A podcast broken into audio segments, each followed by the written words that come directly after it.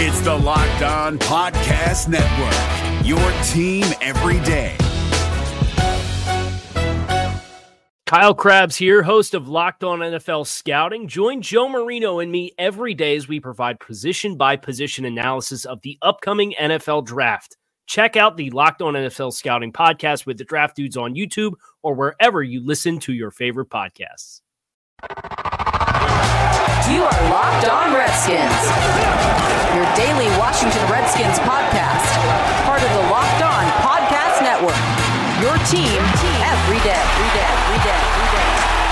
All right, I'm Chris Russell. Welcome to another edition of the Locked On Redskins podcast. As always, you can follow me at Russellmania621, and you can follow the podcast at Locked Redskins, at Locked Redskins on Twitter. Lots of story links, uh, some stuff that I'm doing for RedskinsReport.com, part of SI, which is also a great way to keep up with uh, me. It's uh, updated constantly throughout the day, and uh, my crew, uh, including Rick Snyder and others um, redskinsreport.com, again, under the SI.com umbrella. Also, uh, by subscription, Warpath Magazine, and from time to time still, uh, although it's less right now, on 1067 The Fan in the Washington, D.C. area, 1067 on the FM dial, and the radio.com app. All right, so coming up on today's uh, show um, because we're running a little bit behind schedule. We've had a bunch of press conferences, teleconferences, I should say, not press conferences, because we're not allowed to touch each other. We're not allowed to be in the same room as each other. We're not allowed to breathe around each other. so the Redskins have made several of their players available. So we wanted to bring you as much of that as we possibly can. We'll start off this episode of the Locked On Redskins podcast with a little Q&A type um, interspersed basically what I did just so it sounded better. Um, because you know with the teleconference the audio is a little choppier than normal um, what i did was i basically uh, took the questions that were asked and I rephrased them in my voice, uh, just so it sounded a little bit better, so it wasn't as bad for you guys. Uh, so Kyle Allen, the new Redskins quarterback, met with the media on Tuesday from a garage, I believe in Southern California, where apparently he's working out with Sam Darnold of the New York Jets. So we wanted to bring you Kyle Allen right here on the Locked On Redskins podcast. And this is only part of what he had to say. We'll have part two in the next episode, uh, but we have so much player audio right now, we're going to use it and we're going to get through it. Um, so here's Kyle Allen, uh, partly meeting with the media on Tuesday, the newest Redskins quarterback, right here on LOR. Here's Kyle Allen being asked what his prep is like right now. Yeah, it's been uh it really hasn't been much different. We've been out here since February first we've kind of done this the past couple of years. We come out here at the beginning of February, we stay here through March, and just kind of get through months of training. And so the only thing that's changed is we've had to move from our gym to like some person's garage over here because we had to be away from everybody. So we're just in a in a garage down here in one of these neighborhoods. We're the only three people working out in it, so it's nice and clean and chill. And, and then we just go and throw us three. So we're trying to stay away from everyone and and still be cognizant of the social distancing and everything, but at the same time try and get as much work in as we can. So not much has changed. It's just been a little harder to find places to throw, a little harder to find places to work out. Has he had a chance to talk with Dwayne Haskins? Does he even know the incumbent starting quarterback? Uh, no, I never met him before. Uh, we just, I mean, we played each other last year, and you know, just dabbed each other up after the game. Nothing crazy, but um, we've texted since uh, since I've been traded. Nothing crazy. I'm excited to get out and meet him, and you know, a lot of the coaching staff is the same too. But I haven't met Coach Zampese yet either, so excited to meet him and and all the new players and stuff too. But yeah, limited contact me and him. How do you go into that competition then? Just trying to get to know somebody and compete for the same job. I mean, we've been doing it our whole lives. You know what I mean?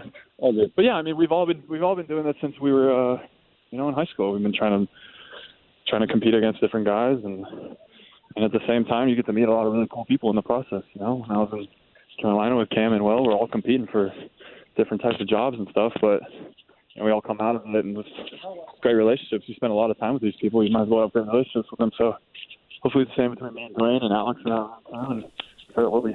Hey, Kyle, were you expecting a trade from the Carolina Panthers, who you started 12 games for last year? And have you been told what the expectation is for you this year? Yeah, uh, when they traded for me, it's kind of random. You know, I didn't really expect you to trade. Just signed a contract in Carolina two weeks before, so interesting experience. But just talking to uh, the coaches, talking to Ron, and you know, I think the expect- expectation is to come in and compete for the job that's an awesome opportunity, and I think that's kind of cool. And I think it's cool to be back with uh, the coaches I was before in a similar system. So we'll see. You know, I'm just going to take advantage of my reps. Like I did in Carolina when I was the fourth time two years ago, and I got three reps in training camp. Now it's just need more reps. Just keep taking advantage of them. And how about the Redskins' new offensive coordinator, but your former offensive coordinator in Carolina? So you know him, quarterbacks coach. He was there at your pro day, one of only two NFL coaches Scott Turner. Yeah, I think they're getting a really good young coach, and I've spent a lot of time with uh, Scott over the past two years and just grinding out installs, grinding out tape, doing everything. And I think Scott has really got his opportunity in the last four games of the season last year, and think he showed well. And I think Coach Rivera saw that, and a lot of other people saw that too, and gave him opportunity. So I think you're getting a good young, I'm not crazy young, but a young offensive coordinator who has been there before and who studied under Norv Turner, one of the best in the games for his basically since he was born. You know, he was there's a picture of him when he was 12 years old throwing the ball on the sidelines of the Redskins. So I think this is kind of full circle for him. It's really cool for him, and I think it's it's going to be a really good uh, opportunity for him and for the the Redskins too. I think it's a good fit. And in this weird NFL offseason, what's the most important thing about learning an NFL offense and specifically Scott Turner's offense? Um, I mean, it's just repetitions with the system. I think they're, the the calls are long, and there's tons of different. There's hundreds of formations, hundreds of concepts, hundreds of plays. It's just it's just repetitions. You know, it took me a while. I was just sitting in front of the mirror and saying the play to myself, or going through all the plays over and over at night. You know, it just took a while, especially when I was um, first year with Carolina. I didn't really get many reps in practice either, so I was just grinding out by myself in the room. So I think it'll just you just got to rep it and rep it, rep it, and once it becomes muscle memory, and then you're good. All right, so that's part one of Kyle Allen meeting with reporters on Tuesday via teleconference. Uh, and um, certainly appreciate Redskins PR for making these guys available. Now, coming up, Thomas Davis. Thomas Davis, the Redskins linebacker. He also met with the media on Tuesday. We're going to have that for you next, right here on LOR. If you're looking for the most comprehensive NFL draft coverage this offseason, look no further than the Locked On NFL Scouting Podcast. Join the draft dudes, Kyle Crabbs and Joe Marino, as they go position by position through the NFL free agent class and into the star studded crop of college stars who will be selected in the 2024 NFL Draft. If you want to know who your favorite NFL team should be adding to its roster, you need to check out Locked On NFL Scouting, available on YouTube and wherever you get your podcasts. Part of the Locked On Podcast Network. Your team every day. All right, this is the Locked On Redskins podcast. I'm Chris Russell. Good to have you with us. So, Thomas Davis, Redskins linebacker, of course, longtime uh, player for Ron Rivera in Carolina. After a year with the LA Chargers, now back and reunited with Ron Rivera. And let's hear from him about how he plans to attack and pay attention to what he says about the defensive system. I think that's important here, too. Hey, Thomas, it's John Keim with ESPN. I'm curious for you jo- rejoining Ron Rivera, what kind of difference can that make you coming off a year where with the Chargers where you felt like you probably had to learn a new defense, et cetera, and maybe it's slowed down play. So what kind of difference can it make for you reuniting with him? Um, it's definitely going to be exciting reuniting with Coach Rivera, um, understanding you know how he likes to operate, how he likes to do things, and um, what he expects of us as players. It's definitely going to be an exciting time being back on the East Coast and um, you know, I, a lot of people saying that, hey, you're going to be right back in the system that you're familiar with, but at the same time, you know, it's it's Jack Del Rio's defense, so it's going to be a learning curve and something that we all going to have to go through as defensive players. So we're we're excited about it. I know I am, um, and I'm pretty sure the other guys are as well. Hey Thomas, this is Rhiannon Walker with the Athletic. What was your motivation for coming over to Washington? Obviously, Ron Rivera, somebody you've worked with extensively, but what other reasons backed in signing with the team?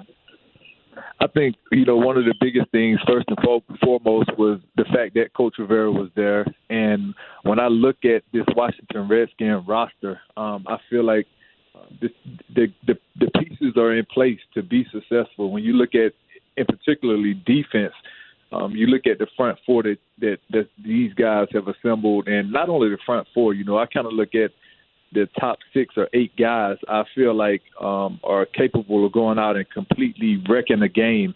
And as a linebacker, you want to play behind guys that are capable of doing that. That a lot that allows you to be free, that allows you to be able to make a lot more plays, and um, that was a huge factor going into it, knowing um, that Coach Rivera knows how to do a good job of of getting the best out of every position and every player knowing that you know the secondary is going to perform a lot better this year. You know, I watched Washington a lot last year, and watching Josh Norman, who was one of my good friends, who didn't have a particularly um, impressive season.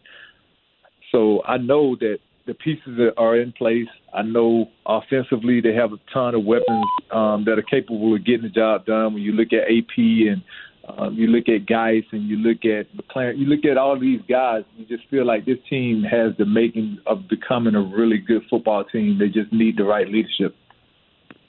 Thomas, Matt Paras from the Washington Times. Just what can you provide on the leadership front? What, how, do, how can you kind of implement what Ron wants and kind of make your own mark as well? You know, it's it's all about going in and, and just doing whatever's asked of me. Um, you know, whatever that ask is, whether it's um, uh, mentoring young players, whether it's um, leading by example, just whatever that I'm going to be asked to do. That's always been my my my makeup and um, something that I've always looked forward to doing. Because when I first came into the NFL, I had a bunch of veteran players that definitely did a great job of, of showing me the way. So here I am going into my 16th season, and it's all about giving back and pouring into the lives of these guys and getting the most out of them. Hey, Thomas, this is Pete Hailey with NBC Sports Washington. As you kind of mentioned, all those talented guys you see on this roster, what do you think is going to be key as you and them try to ascend and become the team that matches that talent? Because, you know, they're coming off a 3 and 13 season, but they have talent. So, how will you try to make sure this roster plays to its capabilities in the future? It's all about it's all about practice habits. You know, for me, that's something that I've learned being in this league as long as I have you start to create your identity and, and who you're going to become and what you're going to be in practice. So it, you just have to change the way that you practice. You got to make practice harder than the game, and that's something that you know we've done under Coach Rivera uh, for a long time, and it's shown. You know, in, in Carolina we had some really good teams, in particular some really good defenses, um, because we came together, we worked hard. Um, we knew we had good coaches and we bought into the system and that's really what it's all about right now getting the guys to buy in and understand that you can be whatever you want to be as long as you put the work in um, I, I've heard a lot about how different Ron is, but you you've been in the NFL for a long time, and you know half of your career was without Ron Rivera. How different is it playing for him versus playing for other coaches around the league? It's a lot different playing for Coach Rivera um, because he's a guy that played the game. And whenever you play for a coach that plays the game, they understand what guys are going through. Um, they're, they're they listen more, they adjust the schedule more, they understand at any given point in the season that it's not about tearing guys down, it's about uplifting your players, and that's something that Coach Rivera has been really good at. Um, you know, and I just had the opportunity to go out to LA and play for Coach Lynn, another guy that played the game. So whenever you have two guys like that that that definitely know what players are going through at all times, um, they tend to while not being easy on guys, they tend to understand guys a lot more, and um, that's been my experience playing under Coach Rivera. Hey, Thomas, Thank Julie you. Donaldson, NBC Sports Washington. Um, going into the season, 16 years in here, and you talk about how practice kind of has to be more difficult than the game. How do you go about managing your body, making sure that you are still capable on game day, and then also just in this day and age to where you can't get out to the facilities? What are you doing in order in your homes to make sure that you are physically in football shape? Well, first and foremost, we all understand and know with with the times that we're in right now, it's important for us to stay at home. Um, luckily enough for me, when I decided to build the house that I'm currently living in, that I'm probably going to live in for the rest of my life, I put a gym in it, and you know that's been one of the most beneficial things um, that I actually did in building this house because I'm doing this interview right now from my gym because that's the most quiet place in the house right now. The kids are away. I think that it's important for us all realize that this is this is something that's unprecedented that we're going through right now.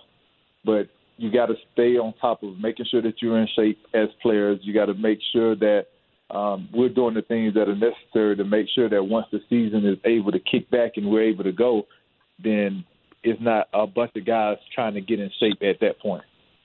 All right, that is new Redskins linebacker Thomas Davis meeting with reporters on Tuesday via teleconference. Coming up next, we're going to hear a little bit more about the Quinton Dunbar trade from a Seattle and from a Washington perspective. I know that was last week, but still happens to be one of the big hot burning issues in the NFL. Did the Redskins get enough? How does he fit in Seattle?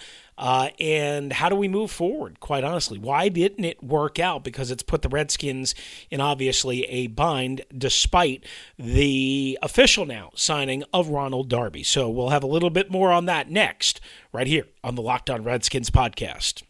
If you're looking for the most comprehensive NFL draft coverage this offseason, look no further than the Locked On NFL Scouting Podcast. Join the draft dudes, Kyle Crabbs and Joe Marino, as they go position by position through the NFL free agent class and into the star studded crop of college stars who will be selected in the 2024 NFL Draft. If you want to know who your favorite NFL team should be adding to its roster, you need to check out Locked On NFL Scouting, available on YouTube and wherever you get your podcasts. Part of the Locked On Podcast Network. Your team every day. All right, I'm Chris Russell. Good to have you with us. We finish up the Locked On Redskins podcast with a couple of minutes with Corbin Smith, who hosts Locked On Seahawks and as well uh, also writes for SI.com and Seahawks Maven. So he's all over the Seahawks. We had a conversation last week after the Quinton Dunbar trade. We played part of it last week for you. A little bit more here as to how he fits in there and why it all went wrong in Washington. What's his ceiling as a player? Obviously, he was playing at an all pro, Pro Bowl caliber level before he got hurt last year. What is the ceiling for, for Dunbar? And I guess my other question here I've noticed he's played a little bit of slot for the Redskins as well. Do you see that as something that he could do for the Seahawks if called upon? I don't see him as a great slot player, and they really tried to avoid that as much as possible as he developed. So I really see him as an out, and, and I, I really see him just purely as an outside corner, and that's how they, you know, used him largely, um, you know, and, and mostly. Um, I don't think they thought his frame necessarily would match well with kind of the jitterbug smaller receivers in the slot. So let's just say I think he fits perfectly in the mold that you're talking about the taller, more athletic, longer reach type corners. The one thing about Dunbar, besides, you know, again, you look and you say, well, four interceptions, that's good, right? And only 11 games. Again, that's good. Um, he is really, I, I think, he is pretty darn smart in terms of his mental approach to the game. He understands patterns. He understands routes. He understands where he needs to be, where a ball might be released or where it might be headed even before it gets there or even before it's released. He is a, I guess what you would say, a student of the game. Now, is he a brain surgeon? No. I'm talking about from a football IQ standpoint, he's not a dummy. Is he above average? Absolutely. Is he really smart? That's debatable but I think you're getting a pretty good football IQ player who, again, has tremendous athleticism in addition to the longer frame that you're talking about. Uh, that Quinton Dunbar brings to the table, and again, I think he has a nose for the football, and I, you know, he he has developed amazing. I mean, it's really a true success story from, like you said, receiver when he first got to the Redskins, undrafted out of Florida in 2015, Jay Gruden, Scott McCloughan, former Seahawk executive, they deserve a lot of credit for turning him around. Joe Barry, now the uh, Rams defensive, um, you know, co-defensive coordinator, whatever he is, they deserve a lot of credit for turning and flipping Quinton Dunbar. Looking at this from the Redskins' perspective, I'll add this as well. From the film I've gotten to watch, another thing that I really think the Seahawks love about this player He's only had six missed tackles the last two years combined. He has been really good at when he gets to ball carrier, he gets him to the ground. So uh, Pete Carroll cannot stand that if his corners cannot tackle. So that's something else the Seahawks obviously love about him as a player. But looking at this again from a Redskins perspective, let's expand on this a little bit. You mentioned the contract issue. From what I gathered before they made the coaching change, bringing in Ron Rivera, there were some discussions about extending Dunbar, and then the new regime comes in, and suddenly, whoa, whoa, whoa, we don't want to pay mega dollars. And some of it might have just been you get a different scheme coming in. Ron Rivera wants his own players in the secondary. Elaborate on that decision with this new regime not to extend him and what that might mean for the Seahawks now. He's only got one year left in his contract. He wanted a new deal. What was really the rationale here from the Redskins' perspective? What do the Seahawks maybe have to worry about here with this contract situation? Yeah, so it's interesting, Corbin. I mean, uh, you know, I, I, would say this. Um, you know, Quinton definitely wants more money. There is no ifs, ands, or buts about that. He's due to make 3.25 million in base. None of it guaranteed. It's part of a you know three year deal and extension. You're right. He was talking extension with Bruce Allen, and I mean Jay Gruden was gone by this point, but Bruce Allen and the former regime in charge of the uh, Redskins. And, you're right. When Ron Rivera and Jack Del Rio and, and, and those guys took over, I guess he felt slighted that they didn't reach out to him, that they didn't show him a lot of love, and that, you know, he says, Oh, I'm going to skip OTAs. And then the same night, it's no, I want to trade or I want my release. And then later that week, it's like, no, no, no, I didn't say that. I didn't want to say that. I didn't mean that. Uh, you know, we're going to meet and we're going to settle this all out. And from what I understand, he was told, you know, in this process by Ron Rivera in one meeting, maybe it was two phone calls, whatever it was, that the Redskins were not going to give him a raise, that they were not going to give him more money just because they wanted to get to know him as a person. They wanted to see how he fit in the culture. You mentioned in the scheme and the cover three largely. They wanted to see how he would, you know, basically kind of, you know, play nice, if you will. Uh, because they were concerned immediately when he starts popping off in the media. They don't want that. So my understanding is Dunbar did not even, from what I was told, somebody involved in the situation, Dunbar did not want a long term extension from the Redskins because he wasn't sure he wanted to even play here and stay here and play for this coaching staff. And he wasn't sure if they, he knew they didn't, you know, they needed to get to know him and that they weren't just going to buy into him right away. So what he was looking for, uh, long story short, is a significant raise this year.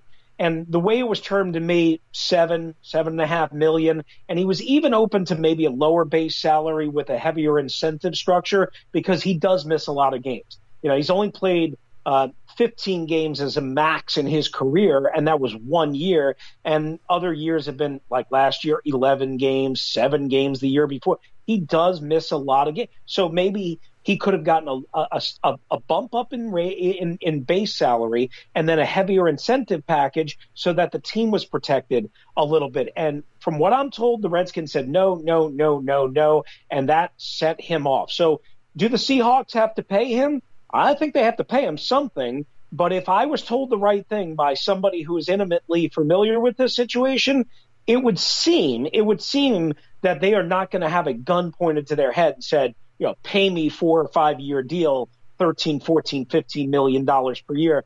I was told that's not what he was looking for from Washington. So I assume he would be open to not having to have that in Seattle. I'm really curious how this is going to end up playing out because the Seahawks have made trades like this in the past for players that were disgruntled with their previous team that only had one year left in their contract and they were able to make things work. And a lot of times players are just happy to change scenery and you can talk them into playing out that year under contract. I'm really curious to see what Seattle does because Shaquill Griffin, their other starting corner, is also entering the final year of his rookie contract. So both those players could be playing, they could be competing against each other for the long term deal if Seattle can only retain one of those two players. So uh, that's going to end up helping them, I believe, in the long run. But but they might not be able to afford both these guys on a long term deal. So it is an interesting move. It was one the Seahawks needed to make. I think Tre Flowers is a player that's still got a lot of upside, but really struggled in the playoffs. And I still think they'll have a role for him, even with Dunbar coming in. He's a former safety, so they'll probably find somewhere to put him. But eh, in the long run, this really helps them. Just got to wonder which guys are going to be around past 2020 since they've got two of those corners that are going to be hitting free agency soon. And Dunbar did want a raise on his contract. Last question here, real quick, Chris. We've talked about both sides of the equation here, what the Seahawks were looking for, why the Redskins made the decision they did. How would you evaluate this move for Seattle and what's next for Washington trying to replace him? How do they move forward as an organization here? Yeah, so for Seattle, I think as long as Quinton has his head in the right spot and he feels appreciated and wanted and desired, I think this is going to be an excellent, excellent fit. I'd be very surprised, even though you mentioned Corbin that you know kind of the struggles of the pass rush, and we don't know as we talk here about Jadeveon Clowney. Um, I mean, I guess I would say it's unlikely that he comes back, but I can't rule it out. You know, to me, Dunbar is going to really kind of I think he's the kind of guy that's going to vibe well with the Seattle scene and the 12s and the energy and the passion and kind of get off on that. Um, I think you're getting a pretty good guy overall, even though he handled himself poorly. And I really think he needs better advice and better consult um, in terms of handling his frustrations. He's a little immature. Uh, from a Redskins perspective, look, they just signed Kendall Fuller. They do have Fabian Moreau, who was a high third round pick a couple years ago, who is a better outside corner. So, you know, they let Josh Norman go as well uh, because he, you know, had fallen out of favor uh, and just wasn't, you know, the same. So, so right now, quite honestly, the Redskins are short at least one starting corner. If not, you can make an argument too if they want, you know, kind of to leave Moreau as depth as opposed to being a starter. I mean, you could say like one and a half. So I definitely think it'll be a priority in the draft. I might even, you know, eh, this sounds crazy, but Jeff Okudah, I can't rule him out if the Redskins trade back to three, four, five, wherever it is, and Jeff Okudah's there. I think they take Jeff Okudah out of Ohio State. And then, you know, maybe they'll still be busy here in the cornerback free agent market, despite sending uh, despite signing Kendall Fuller. Again, I approached this offseason as they needed two starting corners anyway. And that was because I wasn't sure what was going to happen with Dunbar. Now that he's gone, even with Fuller here, they still absolutely need at least one starting corner. And again, you can make an argument they might not, they might even need two or one and a half. All right, once again, that's Corbin Smith joining us from Seattle. He's going to provide some insight on J.D. McKissic coming up here in a soon to be future episode. Trust me, we've got material right now. What the hell we're going to do in May, I don't know, but we've got material right now. So just hang, hang with us. Be patient. We'll get it all out to you right here on the Locked On Redskins podcast. Thanks for listening. Thanks for downloading. Please be safe. Uh, please do your social distancing. Please wash your hands. Uh, and don't drive uh, anybody crazy. Please don't do anything stupid. Uh, but thanks for listening. Uh, I'm Chris Russell. Adios. Hey, Prime members, you can listen to this Locked On podcast ad free on Amazon Music. Download the Amazon Music app today. Is your team eliminated from the playoffs and in need of reinforcements? Maybe it's time for a rebuild, or maybe they're just a player or two away from taking home the Lombardi Trophy. Either way, join Keith Sanchez and Damian Parson for Mock Draft Monday on the Locked On NFL Draft Podcast. They'll tell you which college football stars your team will be taking in the 2024 NFL Draft. Check out Mock Draft Monday on the Locked On NFL Draft Podcast, part of the Locked On Podcast Network. Your team every day.